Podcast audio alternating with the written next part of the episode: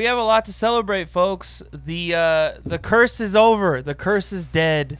The A's have won their first playoff series in nine attempts. Uh, or no, sorry, since 2006, um, with the uh, win over the Twins back in 2006, and the first uh, series deciding game win since 1973. We were 0 and 9 at that point, and now we are 1 and 9. So that's good. The curse is over, Julio. There's a lot to celebrate. What an amazing game, too. What a f- exciting, very stressful game to watch. That was not fun. Straight up. it was even like like even when they had a lead and like we know how good the pen has been, I was still not having a good time. It was so stressful. I mean, like when when they were up 1-0, I was texting you. I'm like, dude, this is fuck. This is driving me crazy. I can't believe it. And then they were up 3-0. I'm just like, oh my god, now it's getting nerve wracking. I know it's only three innings. It's early, but this is what happened game one. I think just the repeat of like the game one like style um, in that last game. You think like, oh my god, they're gonna co- totally collapse. They're gonna feel the stress like they have been the past three playoff runs, and they're just not gonna be able to deliver. And then Sean Murphy comes up the bat and just the loudest crack of the bat I've ever heard. I mean, obviously not like actually loudest crack, but in my mind, it felt like the loudest crack of the bat I've ever heard in my life. It Just, be- just felt- getting those. Uh, louder because there's no crowd, no nobody in the crowd besides the families in the box suites. I think just because of the uh, the what's the word I'm looking for? The like Just the moment. yeah, the moment in general. So in my mind, it just felt like it was just such a big hit. Just be, and and hit for a rookie to step up like that was just fucking amazing. It's it, was pretty exhilarating. But you're right. Like game three had all the kind of same stuff that we saw, the same game script in game one. Whereas the White Sox were getting to our starters pretty quick. They were getting, they were hitting bombs. Fucking Luis Roberts. That is like the furthest home run hit I've seen in Oakland since like maybe the Cespedes day. But holy crap! Um, but this this is something that is pretty special about this team is they led the MLB in walk-offs. Uh, they led the MLB in extra inning wins. They're resilient as shit, and it really showed yesterday. It really showed like this is a pretty special team we have here. Really wish Chapman could be there. From what it sounds like, he was going crazy in like the team group text on there. So it, it was awesome. I think I've probably lost a couple years off my life um, over these last three days. I didn't sit down yesterday, and I got to the point. So there was a point where, um, because we're all extremely superstitious, I was originally I was standing behind the couch and shit wasn't happening. So I went to the kitchen. I was starting to make some lunch, and that's when the rally started. And I'm like, all right, I can't really move around this area anymore. so for like inning four through the rest of the game. I was standing around the kitchen area. I started washing dishes. I was just Yeah. just anything like, all right, this is working over here. Well, I think the biggest thing for me is like in the past, these young teams just haven't like the pressure's gotten to him. And Sean Murphy was like, I don't know if it's just ignorance because he's so young. Like I think it's like the opposite. Like he just he didn't sweat it, he didn't fret it at all, and he just came up the bat and he took it pretty deep count, which was pretty good. And then he just fucking cracked it. And then, you know, it, it, there did show good signs. I think it was the second second inning they had like runners on first and third and then it was just like two strikeouts in a row by like Canha and Olson, or a fly out, two flyouts in a row, and you're just like, fuck, this is not be happening again. We can't strand runners again. But in the, I think it was the fourth inning when they ro- walked in the two runs. Like this is like this shows that this team is now mature and they can handle these big moments. And and they the patience the patience of these guys um uh going up to the plate in in a win or go home game and, and when you're down like it was it was fantastic to watch. Mark Canha walked in a run and then who was it? It was uh Olson walked in around. Ma- yeah matt olson walked in a run. Uh obviously the big chad pinder hit that we all um know about that tied up the game that was amazing for him to come off the bench um and just get that huge hit for them um, it was just, and then obviously this. I think the story of this game is the bullpen and how how the two managers managed the bullpen and how just how good ours was was really the ending factor of how of what won us the game because you know to hold a two run lead for four innings is not an easy thing to do. Uh, yeah, I mean, it, it, was a bullpen game for sure, but but uh, I just want to give credit to the young, now mature hitters that uh that that put runs on the board when they needed them. So there was something I texted you yesterday, but I think as the game started or before the game, I'm like, there's a point I want to make if the A's pull this off, and they did. So now that we're here, as soon as I realized that this was going to be a bullpen game, I'm like, the A's are going to win. Yeah. Because not not because yeah, obviously we know how great the A's bullpen and the White Sox have a really good bullpen as well. I think they're like I think they said during the broadcast they're like third or fourth in the American League. Mel out coached the shit out of uh Renteria. Ed, or Ed Renteria. Like that and early this week I was ready for like for him calling for his head. We I've been a big supporter of his, but just this week in between the last couple weeks this season and how bad the first game went. And I thought it was, and it didn't also really didn't matter as much in the end. But I thought it was pretty smart for Bo Mel to throw out, and retrospective, to throw out Jesus in our first game because if we get made it to game three, you don't want to put a rookie in that situation. No, yeah. And what did the White Sox do? They put a rookie in that yeah. situation. Yeah. So at the end of the day, ah, he was light to quote the Warriors podcast, the Warriors World podcast, light years ahead.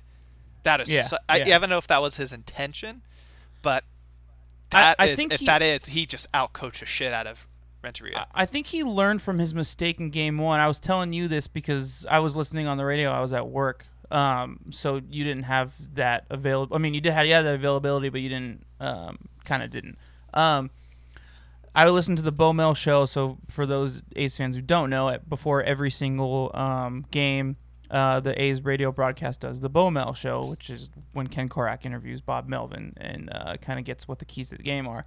So he admitted before Game Two that um, Jesus Luzardo's struggles in Game One was not on Luzardo; it was on the strategy and the game plan going against the White Sox in that game. So Bo- Bob Melvin wanted to pitch around Jose Abreu. He didn't want to put him in scenarios where he could, you know, score runs. They wanted to just get him on base or get him get him whatever. Just kind of pitch around him, don't give up a big bomb. And what happened? It bit him in the ass.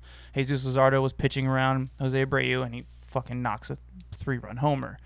Um, so he admitted that that was his mistake and he didn't want to do that again, especially with such an aggressive um, hitting team that that was not the move. So from then on, he was not going to let his pitchers do that. He was going to let his pitchers pitch their game um, and decide how they wanted to go about the batting order and whatnot. And it, you know, for him to do that and then to play the bullpen game that he did, and he just genius by him, knowing that Renteria only had two lefties available in the bullpen that day. Um, so he was going to face a lot of righties, and he purposely benched um, a couple good righties um, just in case they needed to come up in big pinch hit moments, and to force Renteria regularly to go through his bullpen. I think it was the third inning um, when they started to get runners on. Jake Lamb was coming up to, or no, it was the fourth inning when they made that run. Jake Lamb, or no, maybe it was the third inning. I can't remember. Jake Lamb was coming up to bat, and uh, Renteria uh, had a righty going in, and um, in order to force Renteria to ch- to switch out pitchers, um, he pinch hit um, Chad Pinder in that scenario. Um, so Renteria comes in, and he brings out one of his lefties. So he only has one lefty available left in the bullpen, just continuously forcing the issue. And again, like what you said, our bullpen stepped up to the plate, came, and they didn't really walk that many guys. They delivered pitches in their spots when they needed to. Renteria's bullpen was not doing that. It felt like every single time they brought in a guy, he was walking like two dudes, and it was just like it was not being productive. And and that's what a good strong bullpen does for you in the postseason. When you need them, they're there for you, and they they they step up to the plate. The White Sox did not have that. He could not rely on his guys coming in to pitch because they every single one was giving up two walks. Yeah, I think there was something uh, the White Sox bullpen pitched yesterday, Thursday's game, something like 140, or the team as a whole pitched like 145 pitches. Jesus. Which is not great. And one of the strategies I remember talking about when we recorded our preview pod this past week was, again, this team is the White Sox hitting is aggressive as shit. We saw Tim Mhm. Anderson. I'm just so glad I don't have to see Tim Anderson. I know, dude. He set the record for the most hits ever in a three game series. Yeah. In the play, like that, god damn, that team's gonna be terrifying. Give Yeah. him like another year or two. Next five once- years, they're gonna be regularly in the playoffs for sure. Yeah, absolutely. Um, but they they played him exactly how we wanted to play him, which is they're aggressive as shit. They're willing to swing at everything. They only I don't have the stats in front of me, but they only walked a handful of times. Um, they you can just tell how aggressive Tim Anderson was, and that benefit for him. And I think one of the things too is I don't think we really expected the bottom half of the lineup to really kill us Mhm. outside of what Engel did in game one, if I remember right, uh, that bottom half, once you got past whoever was in the five hole, which was Mhm. like usually like Moncada, um, they Roberts, uh, Mazara. Engel, Madrigal. Yeah, they were. I mean, Mazara had two hits, but the rest Luis of them. Roberts hit the home run yesterday, but Yeah. and then he had another hit, but I think for most of the part they kind of did their job and handled them. Mm, We also have to acknowledge too, because this is a part of any playoff run for any team in every sport, is not only do you have to be good, you have to, to catch some luck. So the fact Mhm. that um, Eloy Jimenez left the game, and Yeah. then uh, the rookie reliever uh, Grichuk, I think I talked about him last week as well. Him leaving the game after throwing, yeah. having like one or two at bats. He had two strikeouts too. Yeah, so hu- two huge bullets dodge there. And again, Mhm. if it's the part of the postseason in every sport, is just some dumb luck that it happens. And those two of those guys, after Eloy hit a double and I think he scored or caught a, got an RBI out of it, it's luck. So thank God that happened.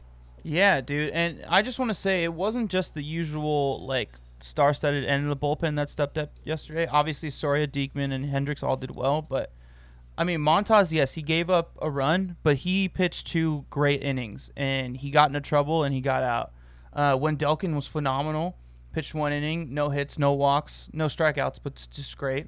Um, Trivino pitched amazing. Petit gave up the two um, runs, but um, you know, like he kind of came in, in second inning and into trouble. That was just kind of that's Bob Melvin's go-to guy. You gotta have to like. He, he, you know, he's he's working out of a shitty scenario, but that was um, that was fucking tight. Also, another moment I want to bring up, another I told you so for me. Once again, Chris was right. Um, when we adjust the lineup to um, putting the hot hitters at the top of the lineup, they deliver. Tommy La Stella, one for three, two runs, uh, one walk. This was yesterday. Yeah, Marcus Yep. Semien, uh, two for four, one run, uh, one walk. Jake Lamb, not so great, but Chad Pinder, three for two, two runs, two RBIs. Or Mark two for Hanna, three. two for three. Sorry, Yeah. Mark Canha, one for four with a walk. I mean, it, and then Matt Olson didn't have a hit. He was 0 for three. He had I that think you big gotta walk. hit the whole. Gotta hit It- the whole series. Yeah, it, it, uh, Sean Murphy was one for two with the obviously the big home run. He probably should have been hitting fifth instead, and it would have been a different scenario. But you know, Bob Melvin finally put the hot hitters at the top of the lineup, and it fucking paid off. It fucking paid off when we needed to. And something really kind of stood out too is our bottom three of the lineup. I think going forward into this next series, they're just as strong as the top three, and that's Yeah. something that uh, obviously you're gonna see. You know, with like a team like the Yankees uh, and Astros have a pretty solid lineup. Rays, there's a pretty good argument that like the A's bottom three hitters are probably just as good as, if not better than most of those teams' bottom three. And can we also make a note that Khris Davis has having a huge comeback right now, Yeah. and he's hitting better than the, the kind of only star of our team left, um, Matt Olson. Like that's when we need him, he's there, and that's huge. That's huge for us moving forward. Yeah, that's he got that home run, and even okay, so even though Ollie's bat isn't there, and Yeah. if they got to move him down the lineup further, hit him to the sixth hole for this next series, even Mhm. with because if he hits, then great. here's your reward. You move up a little bit. We be successful. But he was outside of the dropped ball that he had uh, yesterday. He was again elite at first. Yeah. He was playing excellent deep. Yeah. What's what else do we really expect? He's gonna win another Gold Glove. He's won two before. Yeah. Uh, he's been was an elite defender, and he was a huge game changer for a couple of those like plays he made out there. So that's what makes somebody like him so special. As frustrated as we are with how he's hitting, we know how much power he brings. We saw what he did during the regular season, even if the average wasn't there. To know that like that guy's going to anchor your infield, and if anybody, especially with having a replacement player at third for Chappie, you know you got somebody at first that's going to bail you out. And look, I'm not calling for his head. I want him to be benched. I just don't want him to be hitting in scenarios where there's three men on and he strikes out or flies out. Like I just don't want him in those scenarios. So move him down the lineup where he doesn't have to get these big at bats when he's 0 for 12. Um, He doesn't have to get get a hit in these big at bats where there's a lot of pressure on him. Like let's ease the pressure on him. Let's get him a rhythm going, and maybe if he gets some momentum, we can move him up. Uh, especially Absolutely. when guys like Murphy are delivering in big spots and they're hitting ninth. Like I don't know. Um, so how does it feel to finally win a postseason uh, series after all this time, Julio? I was a senior in high school when they won against the Twins. Actually, I think we talked about this before. I was Yeah. at Game Three, and um, I I think the biggest thing was like I remember just being like, "We're going to the World Series, like fuck the Tigers, screw you, Mhm. Kenny Rogers," and then we got swept. Um, yeah. So I obviously I'm very excited. Uh, it was pretty surreal yesterday, Mhm. but at the end of the day, and yes, we have a fantastic record against Houston this year, and Houston had a losing record. Dominating. Dominating, yes. Um, there are some things that were in our favor, like playing. I think there was ten games against Houston. Uh, Mhm. Eight of those games were at home, so Yeah. take it with a grain of salt. I'm not going to get ahead of myself because that's what we should try to do. So I think very excited. Bring to this moment. We have the weekend to really talk about it, celebrate it, but uh, let's not get ahead of ourselves just yet. I just feel like a big weight's been lifted off. of- Absolutely. Of our sh- of my shoulders, and it's just like I I was just I I. I think the reason why I was freaking out after they scored those runs in the first inning yesterday was just like, oh god, here we go, just more like media bullshit.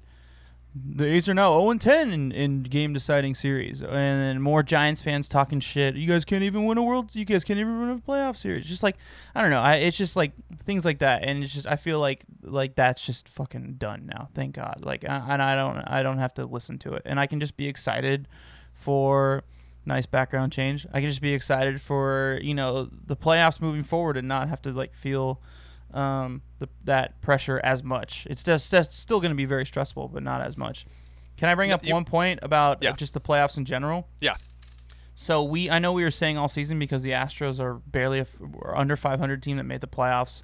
Um, the um, Mariners didn't play so well, even though they were in playoff contention a little bit towards the end. They did not play so well this year. Uh, same with the Rangers. Same with the Astros. Um, I know we kind of said like middle of the season, like maybe the AL West just sucks. I think this proves that I, the AL Central sucks, and the AL West, I guess we just didn't get to see the sample size. Maybe we're just a lot better than we thought, and we're just beating up on each other because all three AL Central teams lost in the first round. All three of them. Like that's pretty wild. I know that the the Twins have their record of they're like 0 and like Holy 12 crap, in like yeah. in playoff games, but like. But like to have all three of them not make it through like and and and two of them be be swept like that's pretty crazy that's the pretty fact crazy that you have this, you have the Cy Young winner in the AL Central with Yeah. Bieber. You have probably the two-man race for MVP with Abreu and Jose Ramirez yeah in the AL Central, and none of them advanced. I and know, that was dude. something we brought up. It's like, yeah, we played bad teams. We played with the Mariners and the Angels and and uh, and the Rangers, but like Royals or Tigers are just as bad, if not worse, and it it, it showed. Um, but it, there's a couple things not to give too much excuses for these other teams. Um, something we didn't even talk about it because I feel like this it should have been a bigger story and maybe it was swept under the rug. That I didn't realize that Terry Francona hasn't been the acting manager since August. Uh oh, I didn't know yeah, that he's, either. he's had some health concerns. So Terry and with uh, COVID I- too. oh yeah. yeah, I doubt he listens. Uh, but you know, best of wishes out there. So Sandy Alomar was taking over. So there were some decisions that happened during those games that like uh, a veteran manager would have known better, but because I don't have that, they're there. Uh, Rick Renteria, uh, this is also his first year. He had previous coaching Yeah. experience, but nothing in the postseason. And then the Twins are just there's a curse. I don't know what it is. Yeah, wi- so so with the Indians are concerning me because like they didn't really score any runs. That's that's the, and here's the thing like w- when it comes down to managerial decisions, like your offense still has to deliver, and they didn't. Um, with the White Sox, yeah, I mean, young team, they're gonna they're gonna they're gonna make a, a World Series run in the next five years. Yeah. Like, they're good. They I like Renteria as manager. His bullpen just didn't show up for him yesterday. It's really that simple. The Twins, Absolutely. yeah, I mean the Twins are cursed worse. I thought we were bad. The Twins are cursed worse than we are. Like that's a that's a rough stat to I look thought at. my jokes were bad. Uh, yeah, yeah, man. Uh, but before we go on to the next stuff, we kind of touch on it for a second, but let's let's rant for at least a couple Sure, go ahead. of this. You can start it off. Holy crap, was ESPN terrible? Oh my god.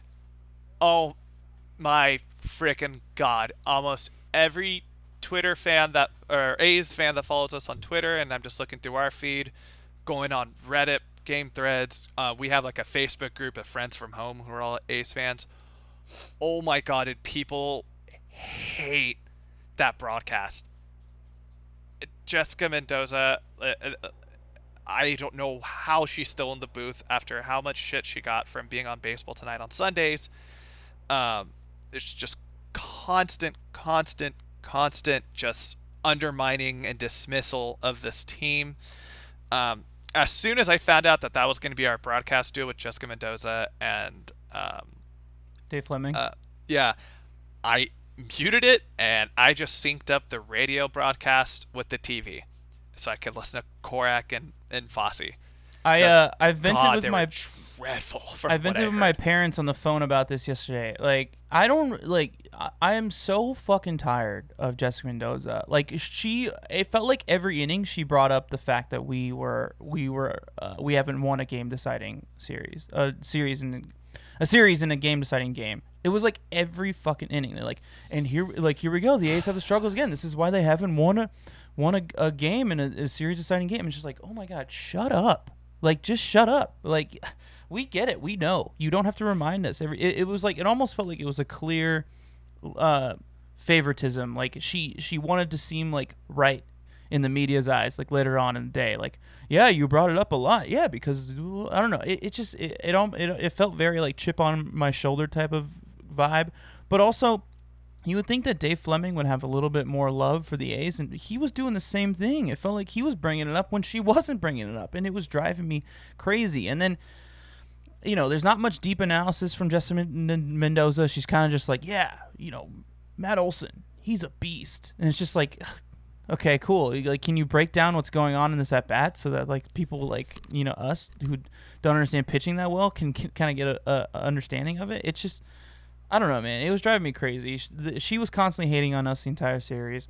She was deep throating. You know what? Maybe that's a bad word to use since she's a Yeah, woman, please. so I'm not going to use that. Yeah, yeah. yeah. so I apologize for using that phrase, but she was all over favoring. um, favoring Sox. the White Sox um, the entire time, the entire series, um, and just like talking about how great they're going to be in the future, even when like they were losing in the ninth inning. Like she was just talking about how great the White Sox are going to be going forward, and not about like how great this win was today. It just Oh my god! I just I wanted to like my my mom my mom went on a rant too. She was so frustrated by it, but luckily, luckily, moving forward, we are going to be on TBS, so we're going to have two of the greatest of all times: Brian Anderson, Ron Darling, Darling, amazing uh, duo for national broadcast. So we don't have to listen to that bullshit anymore. Um, and it's honestly, and, and, and nothing like personally against her is despite her shitting on our team because like she's a she knows her shit when it actually comes to baseball stuff because she's been an Olympian, she's an Olympian, she's Yeah. worked in front offices, but she's just it just shows you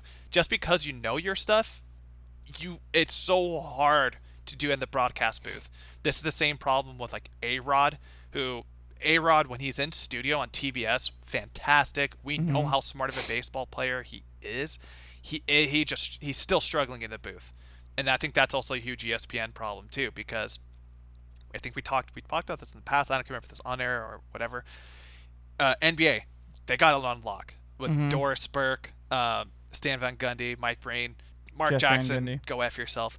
Fantastic play call. Monday Night Football. They're starting to get together. It's in the infancy, and plus they got a really good like NFL Live, um, like thing going on with their new crew. Shout out to my homegirl Mina Kimes. Uh, and then College football. They got Kirk Herbstreit and Chris Fowler, who've been together for 20 plus years and do a phenomenal like they job. get it. yeah. How hard is it to get it with baseball? They're doing it right with Matt Vasgersian, but then of course you're putting him on the primetime games when we know the Dodgers are going to kick the crap out of the White, the Brewers, and they Yeah. did. And this is uh, one last thing before we go on to talk about more stuff and all these things. Don't interview the goddamn players in a Yeah. playoff series. so stupid. I know players will agree to do it because they want to be able to put their face out there, and their agents will probably push them, and they just And they want to be a good sport too. Yes, absolutely. What the hell is wrong with you? Yeah.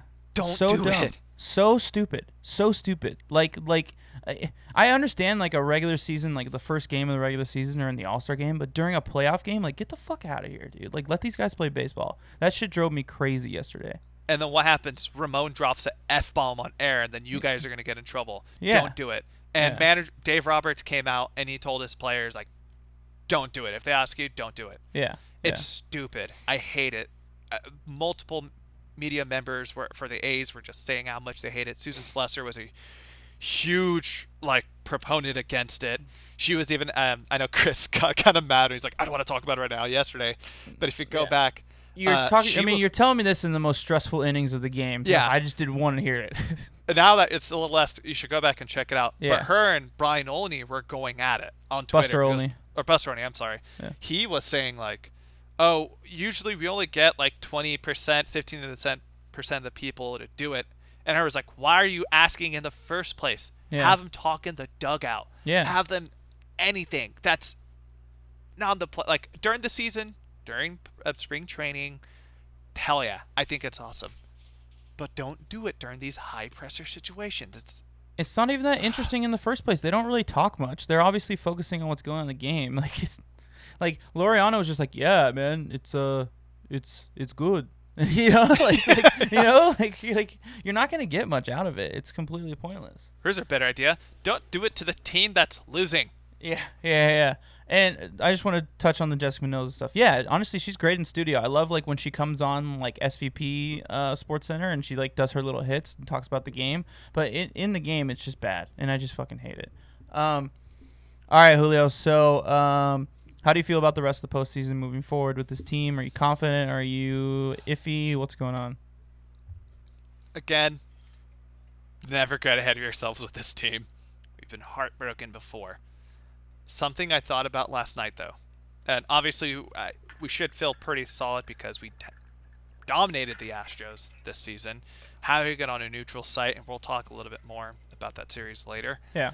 Um, having a neutral site's going to be a, kind of a interesting, but like you have to feel good because of how much you dominated. And they, I know the Astros are trying to say they, oh, we have a chip on our shoulder. We are like, dude, shut up. But no Liam one, Hendricks no one did- feels bad for them, and no, one's gonna like- agree with them. So Carlos Yeah. Correa should just stop talking. Yeah, um, and the whole country is rooting for the A's, and it's going to be great. yeah. But Liam came out in his post game yesterday. He's like, "Yeah, we're ready to prove we're the best team. We were the best team in the AL West all year. We were ready to show Mhm. it." But the one thing uh, kind of hit me last night in a regular season, um, around you know A's are notorious slow starters. It wasn't a, a a thing this year. They actually start off pretty well, and then they hit their lull kind of in the middle and kind of struggled towards the end of the series. yeah. Usually around June, they start really clicking and they start figuring Mhm. it out. So about two and a half months into the season, roughly. Mm-hmm. If this were, if you were to put, you know, line up the months, or whatever, this is roughly two and a half months into a standard regular season. Yeah. Um, so I don't want again, not going to get ahead of ourselves, but if they start really clicking now, it's like some of these guys are just starting to figure out. Marcus was terrible in the regular season. He was a stud this whole postseason. This whole three game series, he had a Yeah. huge bomb on this game too. He Came up in Um, big moments, which is what you want your your like leader, your captain your team to do too. Yeah, Sean Murphy. Holy crap! That eh, there's not much more we can say about him. Mark Canha uh, was getting on base. He wasn't doing a huge stuff at the bat, but gigantic plays in the outfield. Mm-hmm. Same Tommy. We could just go on and on, but I could. I'm knocking on knock on wood if you're with me. Um, I could see them fucking making a run, man, because this is Yeah. around the time where guys really get it. We got a really favorable matchup. I'm pretty confident. Um, we dominated the Astros all season, even when they were healthy, so I'm not too worried about it. And you know, I guess you could say don't count your chickens too early, but like I don't know. I just I I wouldn't be surprised if they sweep the Astros. That's how confident I am. I just I, there's nothing about that team that that scares me, and I think again with the three AL Central teams being bounced out the first round, I think that was proof that that uh, the AL West is just better than the AL Central. That's why we dominated. That it's not an. I don't think it's an impressive look on the Astros. Like, oh wow, well the Astros are a lot better than we thought. No, I think they're about what we thought, but I think just the AL Central is a lot worse than we thought. I think that's really what it comes down to. And so likely it's gonna be. What? Sorry. and the Twins are cursed. Yeah, yeah. like they built that they probably built that stadium on like an Indian burial ground yeah, without probably. realizing it. It's like Probably. poltergeist in that target field. Um. So I yeah, I'm pretty confident. I mean, I would assume it's going to be the same rotation in that series moving forward. Maybe Manaea pitches Game Three instead of Fiers, but I would assume we see Luzardo one and Bassitt two. I know Bassitt had a really good game, but I don't know if the rest, the amount of days of rest, line up well for him. They probably do. It's not till Monday. Yeah, I I think you're gonna probably be able to have a full like reset on your rotation of how you wanted to set up. Yeah. Yeah, so maybe he goes one and then and then Luzardo goes two. I know like I was listening to the post game show with Chris Townsend yesterday, who he put together an amazing show by the way. I love how Townie, I love how uh, um, uh, vulnerable he is and and admitting how stressful he was. He said that his wife was driving. Uh, he was driving his wife crazy because he was pacing around the, his living room the entire day. Uh, he was saying like it, no question he would go Bassitt game one, which I agree. I mean, if if it lines up, then why not? And then you go Luzardo two, and then Manaea three, hopefully, and then Fiers four. That'd be pretty nice. Um, but um, yeah, I mean, who they got? Greinke, like we're good. And also, apparently, uh, also what Townie was saying that they ran through their bullpen um, a lot in the first game, um, and then hardly at all the second game. Um, and because they finished a day before us, that's like a lot of days rest for their bullpen, so they might be a little bit rusty. Um, so look out for that, and especially with the A's who have the best, um, who are the best hitters against bullpens in the entire league this season. Um, they're very big on getting runs late in games, so that could be something beneficial for us. But um, yeah, I mean, I'm, I'm confident. It's the series after that, those opponents that I would be worried about. But we'll we'll touch on that if we get there. Fingers crossed. Yeah. If we get to that point next week.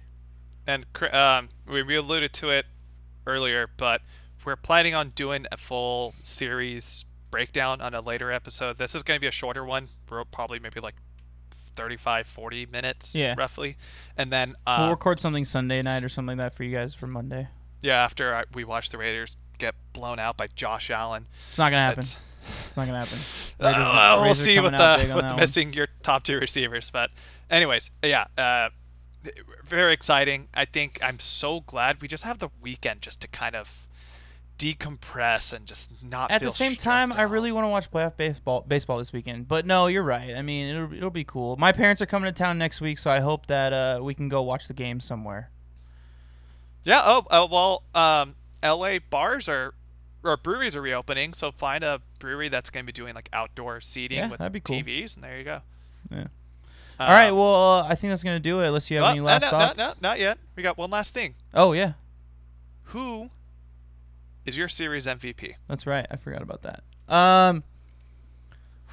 So this is a tough one for me, and I want to say Sean Murphy, um, but I really want to pick someone from the bullpen because the bullpen was just so important in this entire series. So I'm gonna go with Jake Diekman. He came in in big moments, and he. He sorry, did I take yours? Yeah. Um, he came in in such crucial moments, and he came in um, with the pitcher before him in trouble, like with runners on, and he gets out of it. I think he gave up one run in game two that wasn't earned though. Um, oh no, no, he he actually got out of that sc- scenario. Um, he was just so good. He was so lights out. Something else I looked up Julio um, on his contract. He's locked up until 2022. So if they don't re-sign Liam Hendriks in the offseason, I mean, he's probably going to be our closer next season. Now that I think about it, um, so it, for me, it's Jake Diekman. He was he was just so big, and I'd like to pick the bullpen as a, and I just would like to just mention the bullpen as a whole, um, just doing a great job. Yeah, they're really showed that like that's our strength. Trivino had like was struggling a little bit location wise, and uh, uh, Montas was kind of losing it a little bit, but as a whole, they were as good as advertised on paper. Uh, I I, I kind of wanted to pick Sean Murphy too. Uh, I he's going to you know what? Yeah, screw it. I'm picking Sean Murphy. I was yeah, gonna go Marcus. Yeah, I was gonna go Marcus. Uh, he had a huge game yesterday, went two for four. He had the two-run bomb on Wednesday as well. But uh, Sean caught all three games. Yeah. and that's pretty big for the sake of most of the season. He's been a part of uh, a rotation in between when it was him and Austin Allen and him and Jonah Heim. The fact that he caught all three games, pretty fantastic.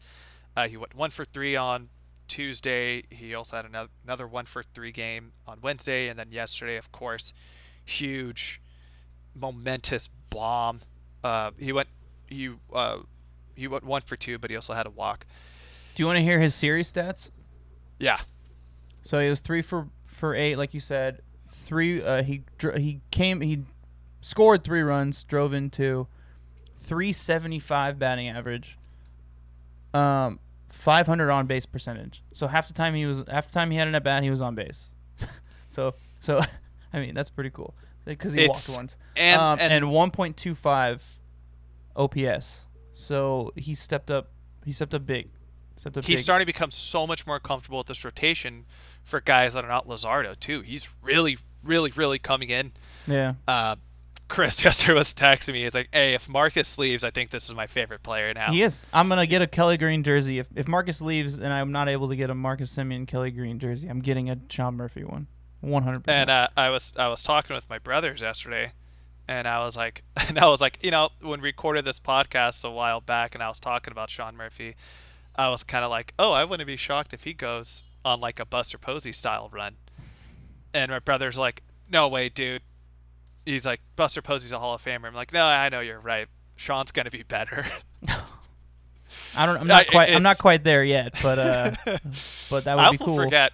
Homeboy's big. That is a big boy behind the plate. Yeah, he's he's tall, dude. He's uh, let's see, I got it right here. He's 6'3", 228. 6'3", it's 230. it's it's pretty insane because I feel like growing up, uh, we always thought of catchers as these like short, stocky dudes. Yeah, but because the some- great the great ba- Hambino from from Sa- Sandlot. Yeah. I always thought catcher had to be fat because of that.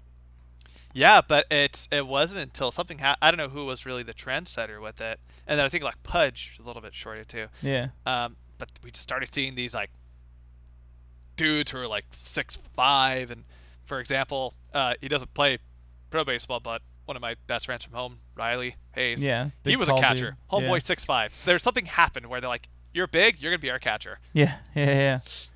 Um, all right, cool, man. So uh, that's gonna do it for this episode. Uh, we will be hopefully back. Uh, oh, we will be back this uh, end of this weekend with um, an Astros series preview. Again, another short episode, but just something for you guys to mull over, so you have some stats going into that. Um, all right, cool, Julio. We'll talk to you this weekend, and last but not least, Let's go, Oakland. they did it. The Woo, monkeys off curse the back. Let's keep going. is over.